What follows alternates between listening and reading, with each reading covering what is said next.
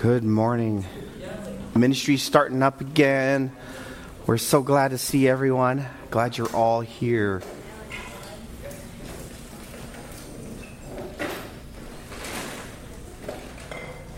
Got quite a number of things to pray about. Let's pray. Um, our brother, uh, I was I was just up north for a funeral, and the air quality was just nasty. I mean, you couldn't even, if you took a deep breath, even in Vallejo, you'd start coughing because of the uh, fires that are up there in Sac and everything, uh, past Sac, El Dorado Hills. Um, so we're, we're pray for that. Our, my dear friend um, Rod Santiago, who is a pastor in Roseville, uh, he just came down with COVID and he has some health issues. We want to pray for him.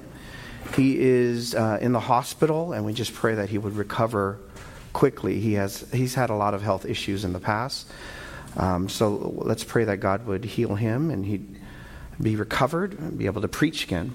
Um, he's been here several times. He's preached here several times. Many of you have met him, and I want to pray for uh, what's happening in Afghanistan. Uh, the incredible, incredible turn of events of what's happening there. Um, we lost 12 Marines and one corpsman, and we need to pray that God would bring back our Marines. Um, we believe Ellie's out there. I think she is. Um, and uh, we need to pray for Ellie uh, Rutan. And so I also want to um, pray for um, uh, the Americans and the friendly Afghans who were there, we want to pray for them that they'd be um, extricated out as well. So we need to pray. We have a lot to pray about. Father in heaven, we come before you with, with our hearts in need. We pray, Father, that you would do a mighty work. We help we pray that you would help us to hear your word, to learn, to grow, to help us to learn how to worship you in spirit and truth. Christ, you have called us to engage all of our inside and to be engaged in all of the truth of God, that we not be unbalanced either direction. Father, we pray. I want to pray for our, our, our state, Lord. It's a mess. Um, and not just this fire, God, but what's happening. We do pray for the fire. We pray that it, uh, it would be extinguished, Lord, that there wouldn't be any lives taken. Uh, much property has been burned. We pray, Father, you would protect the first responders. And Lord, even in the midst of this disaster, we pray that Christ would be revealed, that in the ashes, folks would turn their eyes to the living Christ. We also pray, Father, for um, our dear brother Rod. He is a proclaimer, he is a herald of the gospel. We pray, Father, that she, you would heal him quickly, that you would bring him back to Grace Bible Church in Roseville. Lord, I hear the air quality is even worse up there. And so we pray that you would do that work. Please heal him, comfort Maria and the kids, strengthen the church, Lord. And bless Louis even as he is preaching today. Lord, we want to pray. We want to pray for this country of Afghanistan. Oh, how they need Christ. Lord, we see just the, the, the, the war and the devastation. And when people say religion doesn't matter, it absolutely does. Ideas rule the day, God. And Lord, uh, your gospel has to go forth and rescue people. Lord, our hearts are even weeping for the Marines. We lost two who were from Camp Pendleton. Father, it, it just runs too close to us. And we pray, Father, that you would um, use this even in the Marines' life, that they would cry out to you. Lord, how, how dangerous the situation is there. We pray, Father, that the, there would be no more life lost. Pray you would bring back our friendlies. You would bring back, Lord, uh, any of the Americans and NGOs there. We pray, Father, you would bring back the Marines and the corpsmen who are out there. Father, we pray for Ellie.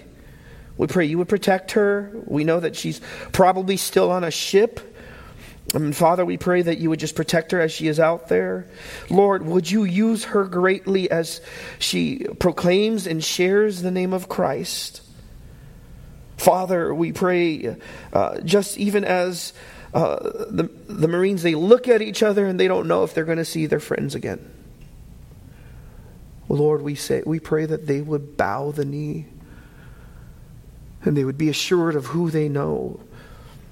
That even if life is taken from them, they know that they will see the Savior and there will be a happy reunion in heaven. Oh God, would you do this? Do this work. Help us to hear your word, we pray, in Jesus' name. Amen. Would you turn with me to Colossians chapter 3, verse 16? We are only going to go through one verse.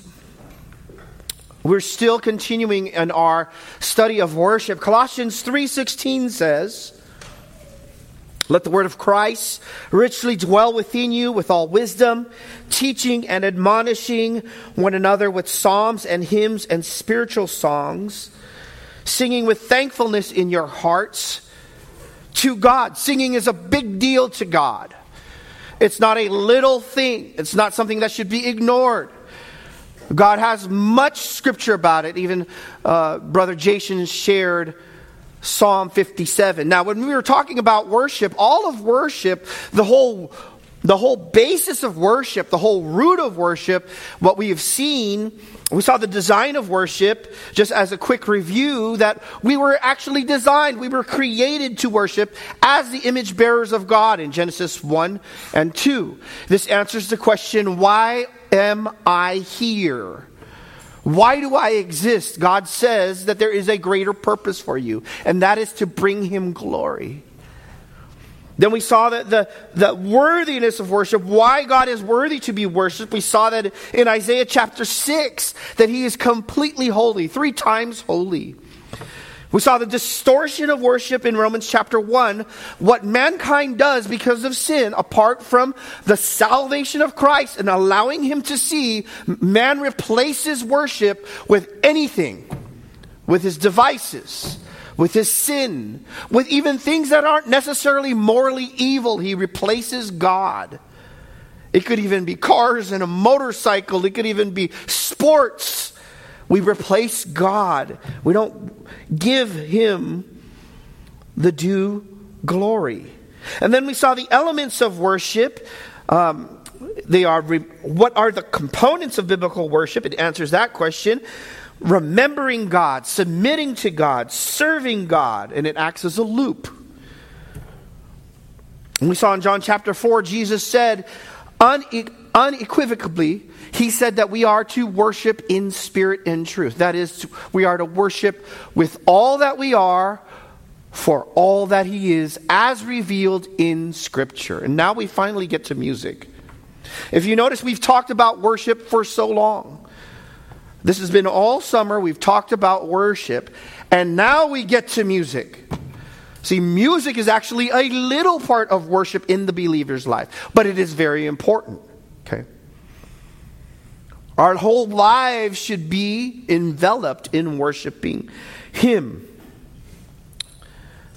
I remember there was a time when a, a person came into RBC. We, we talked about this, and we talked about how Christ and His riches are more than enough. And he came and he says, and he tried to convince me, you need to hire my daughter. You need to hire my daughter because she knows what worship is. And I said, huh. Well, where does she, does she fellowship at a church? No, she doesn't go to church. She doesn't go to any church. Uh, is she uh, growing Christian? No, but she has the anointing. And I said, I'm sorry, I'm not interested.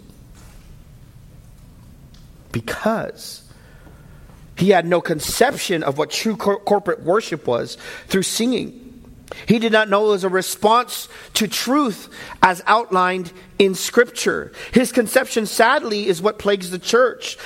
People believe that this is what worship is that they're songs that rouse an emotion or emotionalism, that they're dimmed lights that give anonymity, that it's singing that emphasizes how you feel rather than what the truth you are singing. That's not what Christ calls us to do as Christians. We are not supposed to check our, our intellect and our minds at the door.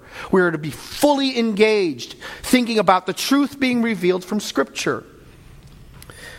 False conceptions of worship come from false conceptions of God. Man centered songs and singing that do not honor Christ are pushed forward to attract crowds. Why? Because it speaks to people's felt needs. But Christ, He gives us light on how to sing. So for this sermon, my point is this that God gave you this passage so you would worship Him rightly through singing. He gave you this passage so you would worship him rightly through singing. Now, there are notes that are given to you, but there's also a song comparison. I want you to have both. If you don't, raise your hand. Brother Manny's going to pass it to you. Uh, do you guys have both? There's, there should be two packets. Bro- Brother Mike Bagalso needs over there. Okay. So there are three resolutions for the Christian. Stemming from this verse, Paul is instructing the church how to sing.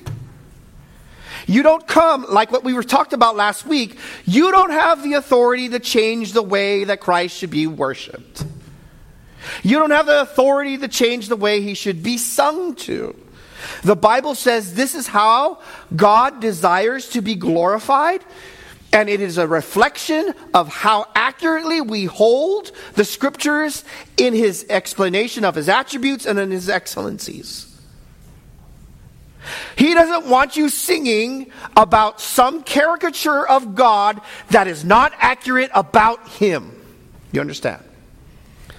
So there are three resolutions to worshiping Christ rightly through song. Number one, let the word of Christ, number one, marinate in the word. Marinate in the word. He says, let the word of Christ, the words very clearly is scripture. It is all that we have. It is the Old and New Testament, the 66 books. Before we even talk about singing and expressing in song, Paul says to let this word of Christ marinate in you, let it richly dwell in you. All songs should be, all songs without exception for the Christian church in corporate worship should be scripture driven. Have its basis in scripture, not feeling driven or experience driven. It says to let the word of Christ, notice it is Christ's word. Thematically, it is Christ's word, focusing on Christ as the type or the reason or the resource for all of the believer's life. We're not to sing about simply good morals or getting around the campfire because it's nice and it's a warm feeling. This is to, about to be thematically about the Lord Jesus Christ. He says, Let it richly dwell within you. Richly means to be abundantly. Dwell means to live. And all of this stems how do you choose this music? How do you sing this music? How do you let yourself um, to worship in spirit and truth as you sing? You marinate in the word. Now, my wife knows I love I love Korean short ribs, you know. I don't know if you've ever had it. It's just fantastic. Okay? Fantastic because you let the meat, okay? You put it in and you put the sauce. And I like to just let it sit. Why? Because the longer you let it sit, the marinade, right? Come on, men. Come on, men, right? Are you there? There's no amen. Oh my goodness, right? It marinates, it gets into the meat, right? And then you throw it on the grill, and it, it just cooks real fast too. I love it, right? Uh, and I distracted you. I shouldn't have described it so nicely, right? But as you do that, now listen, as you do that, what happens is the flavor of the meat has all of the word of Christ, word has all of the sauce in there. And just like that, right? I just messed up the metaphor. Just like that, right? The Christian, as you sing the truths, and you, when you see it in the screen, we don't have a screen, it got stolen, by the way. July 4th, it got stolen. But when you see the words on, on, on a piece of paper or on your phone, okay? When your heart resonates with that truth because you know the truth of God, what happens is your mouth begins to open. Because that truth has struck you so deeply, and you understand that this is exactly the goodness, the kindness, the greatness, the love of Christ, I have to respond in like manner. See, true worship in song has its basis and its root and its themes firmly from Scripture. Letting the Word of Christ dwell is actually in parallel to what being filled with the Spirit is. People think being filled with the Spirit is something utterly different. It means that you're, some folks think it means that you're speaking in tongues, or you're barfing in the Spirit, or you're being slain in the Spirit, or you're falling down in the Spirit. That's not what it means at all. Look at what the parallel verse, keep your thumb here, go to Ephesians chapter 5. Ephesians chapter 5, he says in Ephesians 5 18, notice, do not get drunk with wine, for that is dissipation, but be filled with the Spirit. Now here he is. Here's a parallel verse. Speaking to one another in psalms, hymns, and spiritual songs. Singing and making melody with your heart, always giving thanks for all the things in the name of our Lord Jesus Christ even the Father. So here he says, being filled with the Spirit in Colossians, he says, let the word of Christ richly dwell with you, in you. How do I get more of the Spirit, brothers and sisters? How am I filled with the Spirit? How do I know this? The Bible says that if you have more of the word, you have more of the Spirit. You want to experience more of worship to Christ, fill it with the word of Christ. You want to have a, an experience that honors Christ with the felt presence of God Himself. Come ready and white hot to morning service. How do you do that? I'm praying. I'm in the Word. I'm not seeking mystical experiences. I'm simply using the means that God gives me. Let the Word of Christ richly dwell within you. See, what happens is when you know the word and you meditate on it and you allow it to fill your head, right? You sing wholeheartedly to Christ. When you know the word, you praise the excellencies of Christ. When you know the word, you discern what are true worship songs. When you marinate in the word, you are reminded, you are submitted, and you're ready to serve your brothers and sisters. Which brings us to the next point marinate in the word. Secondly, edify the body. Edify the body. Our songs should not be there simply so that you could have a good cry and leave. Our songs should be for edification, and I get it straight from the text. Verse 16b, notice he says here, let the word of Christ richly dwell within you. Here it is with all wisdom, teaching and admonishing one another. And notice he says, he connects it here with psalms, hymns, and spiritual songs. Your standard of discernment, your standard of judgment is not, as we go on, I'm going to offend some people, by the way. I'm going to offend some people, right? Because some people will say, I like that song. Why are you picking on that song? I like it, right? Our standard of discernment or judgment about what we sing or what we don't sing, your standard is not because I like it, brothers and sisters. That's at the end. Maybe it sounds good. That's it.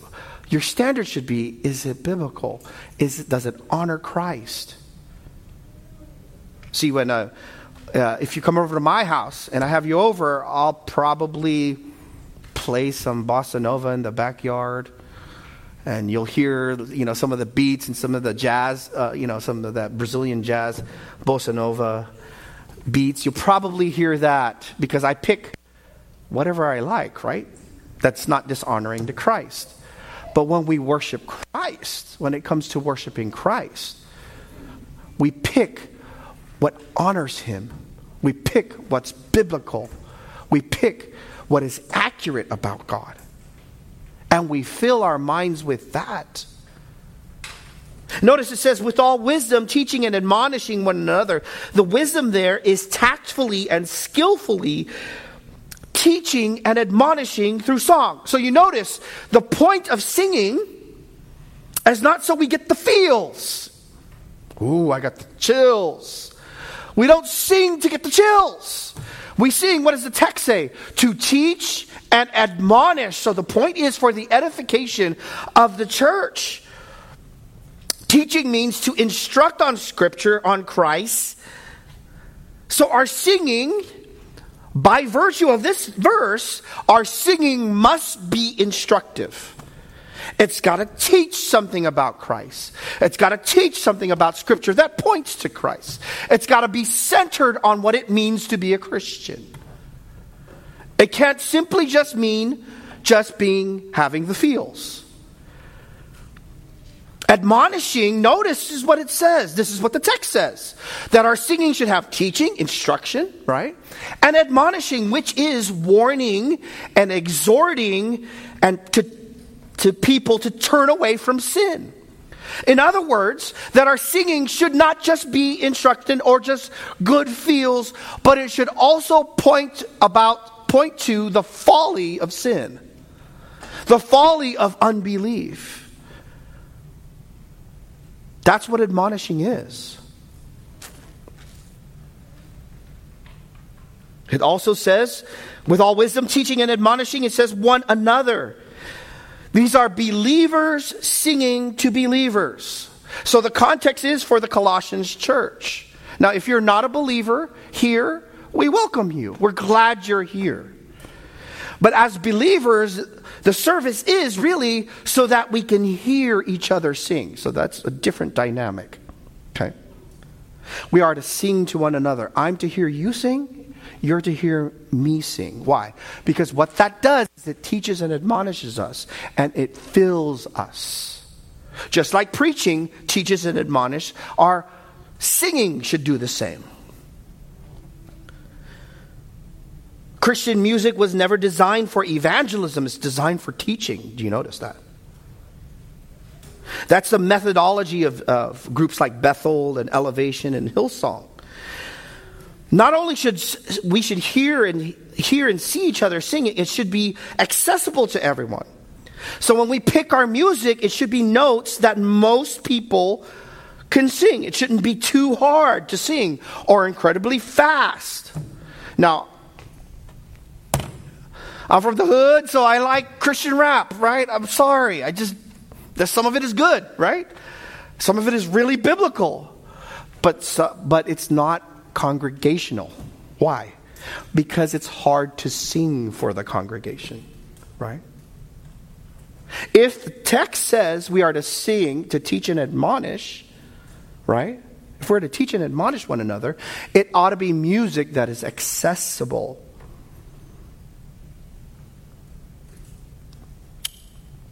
Sometimes some, uh, some, new, some new person might come in here and say, Man, you know what? Why don't you guys turn off the lights? Because that's what, that's what you need to do. Turn off the lights so we could, it's more worshipy, right? Or someone might say, We need to buy a smoke machine so you can have smoke coming up and lasers. There's Ty. That's his dream. He's like, Yeah, we need that. We need all of that. We specifically do not do this for two reasons. One, we don't have the money for that. No, but that's not that's not that's not the reason, okay? but really what it is is that is that is actually goes against the philosophy of ministry that is in this text. See, I'm not allowed to vary and change because of my own desires and whims. I, I do see the text that it says we are to sing to one another in psalms, hymns, and spiritual songs. That means we need to at least see each other. Do you understand? I want to see Jason. I want to see Barbie. And I want to sing them, sing these words, and I want to sing it to them, and they need to sing it to me. It is edifying. I don't know if you've ever experienced this when you see a woman who just lost her husband sing praises to Christ, and you're sitting there, you're weeping because you know what she just went through. And she's singing praises to Christ. There's nothing like it. That is teaching and admonishing one another in psalms, hymns, and spiritual songs. We don't mix the soundboard. Notice, we don't mix a soundboard like a concert where it's one directional, where all you hear is the band. We don't mix it that way. We mix it in such a way that the congregation can hear each other. Because the true ones who are worshiping is not just the band, it's all of us.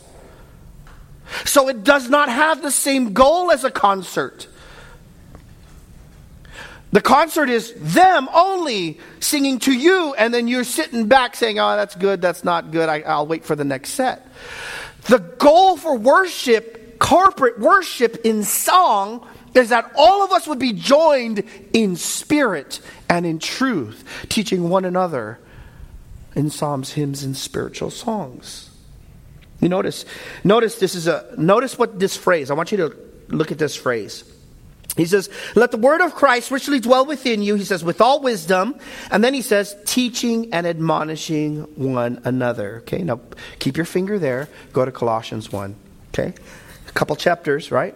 Colossians chapter 1 and verse 28, he says here, same thing. We proclaim him, here it goes, okay? Admonishing every man, teaching every man with all wisdom. Here it is, okay? Verse 28 says, We proclaim. How do you proclaim? We teach and admonish. Where, where do you see that phrase? Same thing in Colossians chapter 3 and verse 16. In Colossians 1, what is the goal? He says, so that. By the way, when you read scripture and it says so that, that's a causal clause. That's what we're saying. This causes this, so that, okay?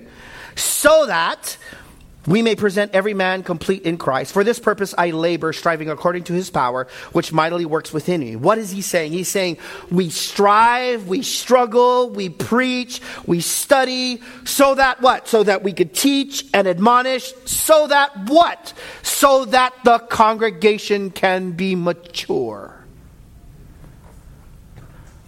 So that when false doctrine comes in, they're not fooled. So that when the problems of life comes in, they're not knocked off their feet. They run towards Christ. Correct? Is that right? Okay. So that they're mature, he says, every man complete in Christ. Now notice he says, now, now think about this, okay? Say, or say, imagine this. Say maybe Andre or Jeremy or any other teacher here who teaches, right? Maybe they taught very, very well. It was convicting. You, you saw your sin, you knew you needed to repent. It was clear, right? Just think about the th- think about the kind of words you would describe it back to them to encourage them. You would say, "Man," you would probably say, "Man, that was clear," right? Or that was Christ centered, or man, that was deep. That was deep. It was profound. It was in the text. Or maybe, how about this? It pulled no punches. Really got me, right? Or it was convicting. And all of those things, you would, you would be right, okay? You would be right to say that. Now, now listen to this. You would not tolerate, listen, you would not tolerate unclear, non Christ centered, shallow, ambiguous teaching, would you? You would not. If I taught like that, a number of you would come up to me and say, Angelo, you're kind of off there. You didn't really preach Christ. That was so shallow. That's, that would be the first conversation probably Andre and Jeremy would have with me. The first conversation, right? Then why Okay, if teaching and admonishing causes maturity, right? Both in the preaching, Colossians 1:28, and the singing, Colossians 3:16. Here's my argument. If you would not tolerate that in your preaching and teaching, why do you tolerate that in your Christian music? Not all Christian music is equal. Some of it is lousy. You understand? So, all this to say Uh, all this to say we, that we shouldn't accept that kind of lousy, shallow, uh, ambiguous, unclear music. Bob Kauflin said it this way. He said it, he said it really good. Because it's so the stakes are so high. Every time we lead the church in worship, we're doing more than singing songs. We're leading believers in a battle for the truth. This is actually a battle cry. Do you guys understand that? We are fighting the philosophies of the day. We're fighting unbelief. We're fighting, man, I'm such a sinner. There's no reason I should even be here. We're fighting all of that with the glories of Christ, trumpeting his glory. Now, I have to show it to you because all of this is just still unclear. Okay. Now you have the song comparison. I want to go ahead and whip this out, okay? Here's man centered, man centered music, okay? It's ambiguous, it's unclear, it's emotion based, it addresses felt needs of man, yet does not point them to redemption. Talks about sin, forgiveness. Does not address sin. Sometimes, sometimes it adds a little bit of scripture in there. But it doesn't really expound the truth of God, doesn't really explain the truth of God. Christ centered music, or some people call it telic, Christ telic, if you don't know what that means, forget it. It's just confusing, okay? It's clear, doctrinal, biblical base. It centers on the themes of redemption. That is, man has sinned and he needs a Savior. It addresses sin and our need for Christ clearly. Now, here, notice, there's this song um, I was listening to because I saw it on my feed and I go, how is this even Christian? It's called Touch the Sky. anyone ever heard this song? Okay. My heart beating. Okay, so my heart beating, my soul breathing. I found my life when I laid it down up upward falling. Up upward falling. Spirit soaring. I touched the sky when my knees hit the ground. What treasure waits within your scars? The gift of freedom gold can't buy. Find me at your feet again. Okay, so you notice it sounds good. Even though beat is good, I have to admit. Man, it it just it just pops, right? It goes. But it's unclear. It does not teach. It does not admonish. If I taught like that, you'd be like, Angelo, that was so unclear. You need to work on your outline again and pray some more. That's what you would tell me, right? Notice the difference, okay? We only have a, uh, we only have a short amount of time. We have to pick the songs that punch. Do you understand? The ones that are loaded with doctrine, that is instruction. The ones that admonish, the ones that point to Christ. How about this? My worth is not on what I own. My worth is not in what I own, not in the strength of flesh and bone, but in the costly wounds of love at the cross. What is he saying? That anything that man does cannot accomplish righteousness. I need the cross. My worth is not in skill or name, in win or lose, in pride or shame, but in the blood that flowed. He's saying none of, none of that uh, I can't earn any of God's salvation. It's only in the blood of Christ. I rejoice in my Redeemer, greatest treasure, wellspring of my soul. Notice this.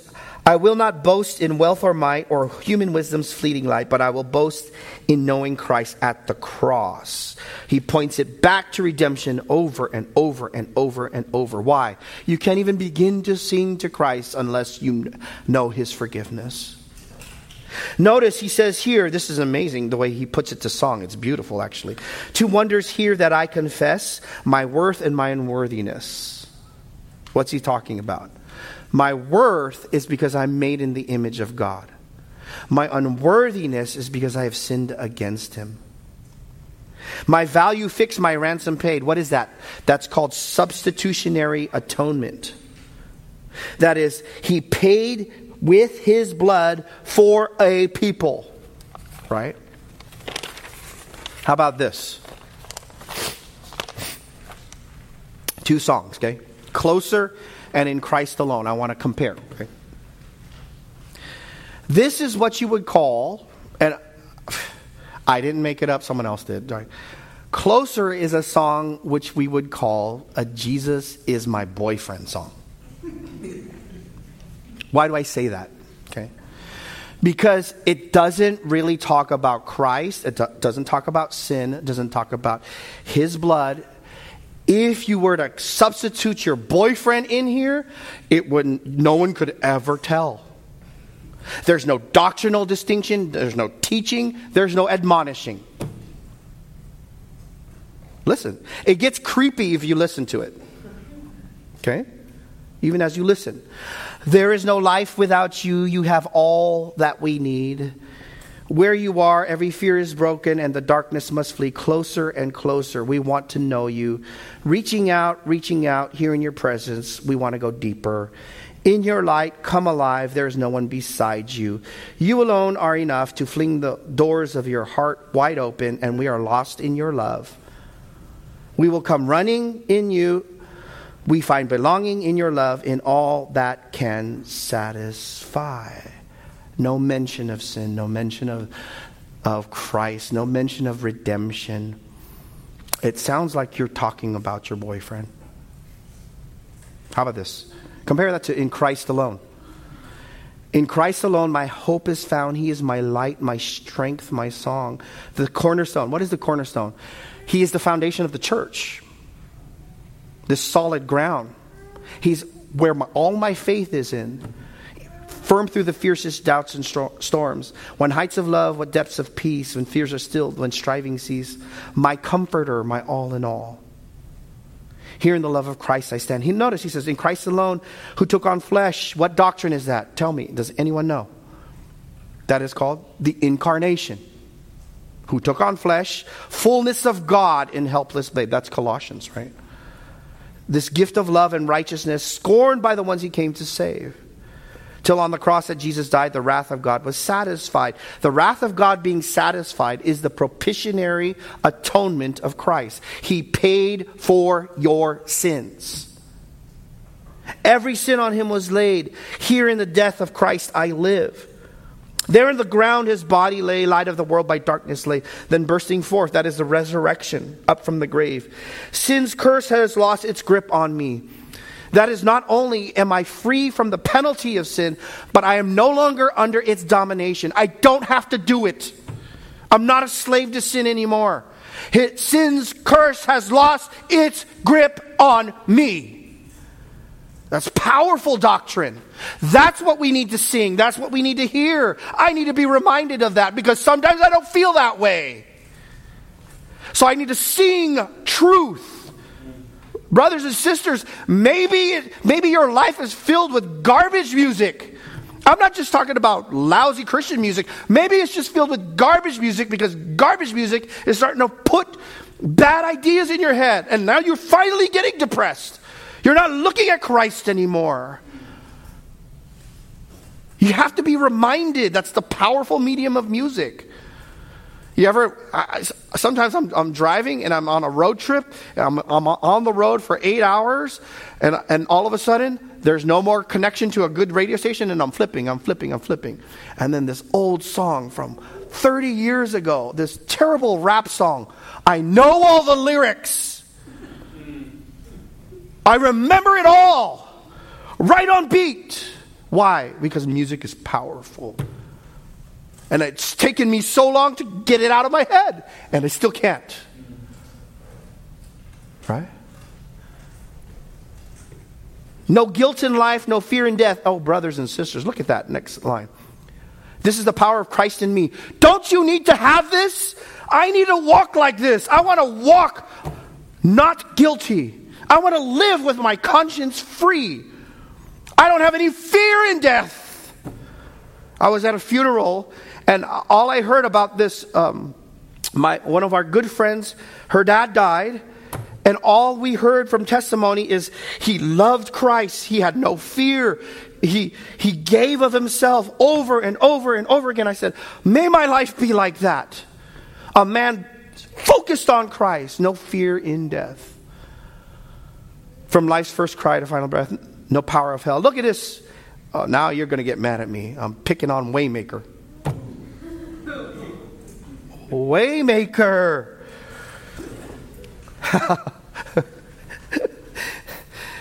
All I'm saying is that there are better songs you could pick, more teaching more accurate, right?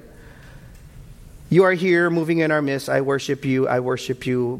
Waymaker, miracle worker, promise keeper, light in the darkness. Over, over, over, over, over. That's what you are. That's what you are. That's what you are. That's what you are. That's what you are. That's what you are. That's what you are. Serious. Okay? What would you say? Uh, it's true. Notice the difference, okay? On songs that teach and admonish. It's true, okay? But it's only half truths. It doesn't give us a full orbed view. It just says that God's going to rescue you. God's going to free you. God's going to rescue you. Look at this. This is the same theme. God's going to rescue you, okay? Oh Lord, my rock and my redeemer, greatest treasure of my longing soul. My God, like you, there is no other. True delight is found in you. Look at his second one. Strong defender of my weary heart, my sword to fight the cruel deceiver. That is the devil. And then notice, third stanza. O Lord, my rock and my redeemer, gracious savior of my ruined life. Why? Why? My guilt and cross laid on your shoulders. Very clear, unambiguous, solid teaching not waymaker, miracle worker, promise keeper. That's what you are. That's what you are. That's what you are. That's what you are. That's what you are. In my place, notice, you suffered, bled, and died. You rose, the grave and death are conquered. You broke my bonds of sin and shame. O Lord, my rock and my dreamer. May all my days bring glory to your name. Okay, I'm running out of time. We got to go. Ready? Let's breeze through. Let's keep going. Do you get it? Do you guys get it? Okay. There are better songs we could choose, more Christ centered, more instructional, more admonishing, more Christ glorifying. If we want to be clear with the gospel presentation when we talk to people, we got to be clear with our music too. And we want to even do this for our kids. We don't want to teach them songs that obscure the gospel. Okay? Okay. How do you sing? He says, with psalms, hymns, and spiritual songs. The word for psalms is simply the word for psalms. That's it. The word psalm really means music set, uh, uh, poem set to music. If you split your Bible right in half, right in the middle is the Psalms. The root of the word means to be sung accompanied by a harp. This puts away the idea. There are some groups who say you shouldn't use instruments. The Bible is full of instruments. Of course, you should use instruments. Psalm 149 3 Let them praise his name, let them sing praises to him with timbrel and lyre. Let it praise his name with dancing. Let it sing praises to him with timbrel and lyre. Psalm 33 Sing for joy. Sing praises to him with a harp of ten strings. What instruments should you use? The ones that help to teach and admonish, not the ones that distract. Like, I wouldn't bring, uh, I don't know if you guys know, I have a mouth harp. Do you guys know what that is? You play, it goes, dang, dang, dang, dang. I would not bring that here. Why? Because all you would do is look at me and not think about Christ. But if we're hanging out around the campfire at my house, I'm whipping that thing out. Do you understand? Here's, a, here's, a, here's an example of a psalm. Sing with me, right? Give ear to my words, O Lord. Consider my meditation. You remember this song? Hearken unto the voice of my cry my King and my God. That is Psalm 5. Beautiful. Oh, how about this? Psalm 42. As the deer panteth for the water, so my soul longeth after thee. Amen. Amen. Hymns. These are songs of praise, they're sacred songs it was the word hymn was used. Songwriters would write it for the Caesars who would conquer people in battle. And as they would bring all of the uh, prisoners and they would bring them into the city, there would be parades, and these people would write hymns extolling their greatness. This word is now was taken by the New Testament and used to extol the greatness and the goodness and the triumph of God. Here's one. Holy, holy, holy, Lord God Almighty, early in the morning our song shall rise to thee. How about this one? Great is thy faithfulness, O God, my Father. There is no shadow. There is no shadow of turning with thee. Thou changest not thy compassions, they fail not. As thou hast been, thou forever will be. Great is thy faithfulness. Great is thy faithfulness. Morning by morning, new mercies I see. And all I have needed, thy hand have provided. Great is thy faithfulness, Lord, unto me. So, Psalms, hymns, spiritual songs. Spiritual songs are songs that speak to the experience of the Christian. How about this? I'd rather have Jesus than houses or lands. I'd rather be faithful. What? What's it? To here's dear cause, right? Or how about this? How can I say thanks to the things you have done for me? Things so undeserved, yet you gave to prove your love for me the voices of a million angels cannot express my gratitude. All that I am and ever hope to be, I owe it all to thee. To God be the glory. To God be the glory. So we have these songs, you see, and they are rich and they speak truth. And the Christian who is dwelling in the Word of Christ, sing it back to Christ. Is it a biblical song? That these are questions to ask. Does it center on the person and work of Christ and the redemption of the glory of men to the glory of the Father? Does it point to Christ as the only sufficient one to meet our needs? Does it bring glory to Christ in the most focused and clear manner? Is it rich in doctrine or is it scant? Is it the best song for the topic or does it uh, introduce unbiblical views as man centered theology? Or how about with wisdom, teaching, and admonishing one another? Are biblical truths about Christ and God taught in a tactful and skilled manner? Is the song easily accessible for the congregation? Is the environment facilitate does the environment facilitate singing by lighting, visibility, and volume control?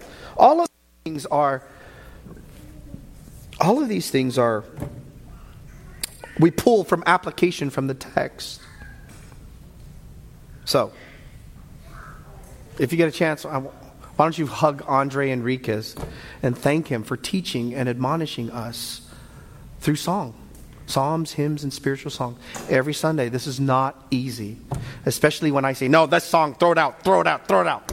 We'll, and now sometimes he'll say, Angelo, that's not a good song. Throw it out. I'm like, oh, he's right. That's right. And, and he knows it because he has the he's letting the word of Christ richly dwell in him. Lift your voice, marinate in the word, edify the body, lift your voice. He says, singing with thankfulness in your hearts to God. So here's the question Are you marinating in the word of Christ? Are you personally worshiping Christ through remembrance, submission, and service?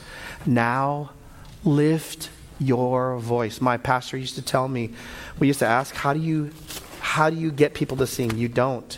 You don't coerce people to sing. You preach a Christ worthy to sing about. Amen? Let's sing.